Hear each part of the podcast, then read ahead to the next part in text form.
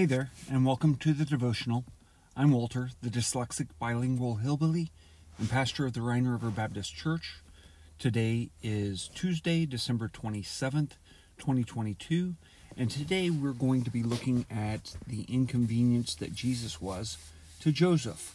Um, we'll start reading in Matthew chapter 1, verses 18, and we'll go down to verse 20, and then we'll pick up again a little bit later on in verse 24, but it says this Now the birth of Jesus Christ was on this wise when, as his mother Mary was espoused to Joseph before they came together, she was found with child of the Holy Ghost.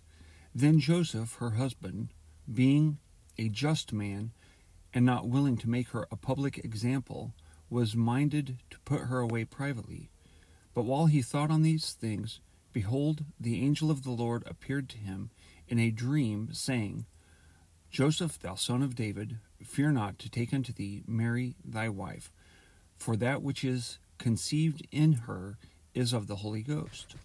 As we look at this and think about how the birth of Jesus affected Joseph, think of the plans that Joseph had and how this was an inc- inconvenience to him.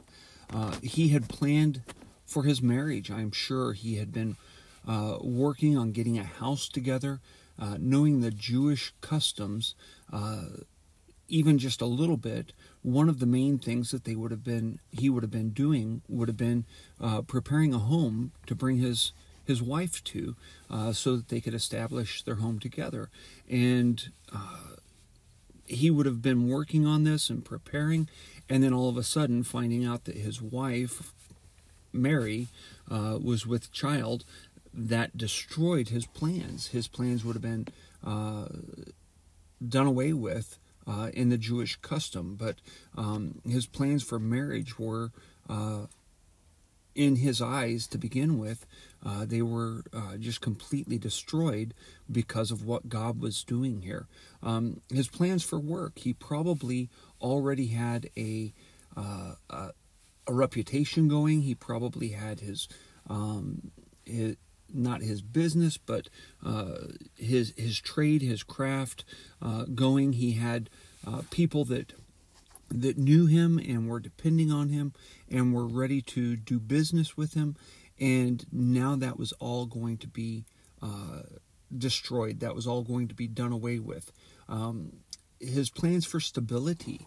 Uh, one of the things that uh, I I wonder if maybe he had planned on just being stable in that little area uh, where he was at in Nazareth and just doing his business there and not traveling around much. Uh, the more you travel, the more expensive it is, the more uh, uncertainty there is. Where are you going to sleep tonight?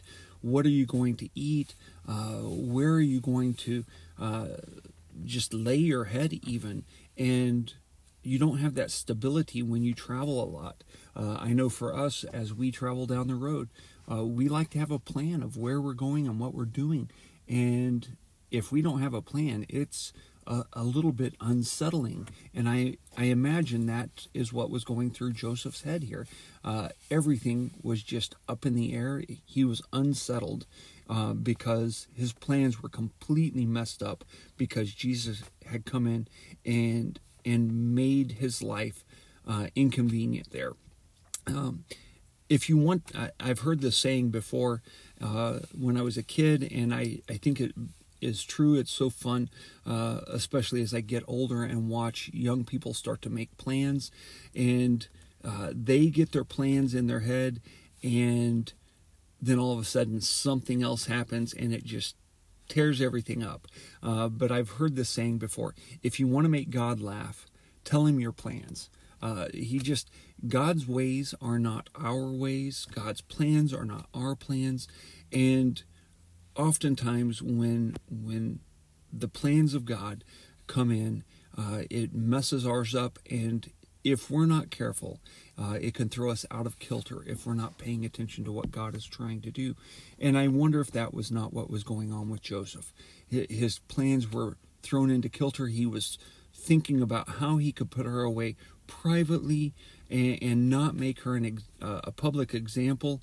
Um, maybe he was trying to assume the best out of what had happened here, but uh, who knows? But we know that his plans were were messed up because Jesus came in, and and I think this is the thing. Jesus will always force our plans to take a second place to him. Uh, he wants to see. I really believe he wants to see if we're willing to obey him or if we're going to go our own way and do our own thing.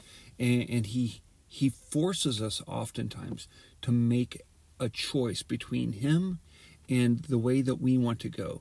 Um, the Bible tells us in Matthew chapter 7 that there's a, a broad way that seems right unto man and a narrow way that uh, is the way to life, and few there be that find it. So I, I think Joseph is a perfect example of uh, when God messes up our plans, what are we going to do? Well, uh, we see down in verse 24, it says, Then Joseph, being raised from sleep, did as the angel of the Lord bid him, and took unto him his wife. Now, I don't know if it was the same day, but it says there, when he was raised from sleep, he got up from his bed, and it looks to me like he was very much like um, Abraham when Abraham uh, was commanded by God to take his son and offer him, he wrote, he got out of bed early in the morning and did as the angel told him to do. So um, Joseph just was obedient. And if we will take and uh, determine in our minds that whatever God wants us to do, we are going to be obedient, whatever it costs us, whatever the, the price is, we will be obedient. Um, then, when the hard decisions come, it won't be quite so hard of a decision. It will be, what does the the Lord want me to do? And when He reveals that, we can just move with it. Um, I'm also reminded of this, though delayed obedience is disobedience. If God is telling us to do something, oftentimes if we delay, we miss the opportunity that He is putting in front of us. Um, I don't know how many times uh, I have been impressed to witness to somebody. And early on, if I would delay, I would miss the opportunity altogether. But I remember one time in Dresden, uh, as I was walking down the street, I felt impressed to witness to somebody or just to start a conversation with somebody. And I thought, no, I've got something I need to do. I'm on my way. And, and I walked past them. And then I thought, no, that was wrong. Okay, God, if you want me to witness to that person, bring them across my path again. And it seemed like just in the next five minutes, I saw them again. It was like they went around the block and came around the other side, and I saw them again, and it forced me. Uh, God put it in my uh, in my way that I had to speak to that person. Um, no, they didn't get saved, but it, it was a reminder to me that oftentimes if we delay to obey we're disobeying and we might not get that opportunity again. So i, I hope that will be a reminder to us uh, that our plans are not always god's plans. He oftentimes will direct us totally different than what we thought we should be doing. And we need to be willing to obey just like Joseph did. And when we hear what God wants us to do, when we see what it is that God wants us to do, we ought to obey immediately. Don't let the the idea that God has we have a plan and we're going to follow that plan and if God messes that up, well, uh, I'll just do my own thing. Follow God's plan. It will be worth it in the end. I am sure that Joseph said in the end, and I'm sure that he says even to this day, it was worth it to follow God's plan. It'll be worth it for us to follow God's plan. So I hope that's a blessing to you, and, I hope you can take that to heart. Uh, so until tomorrow, auf Wiederhören.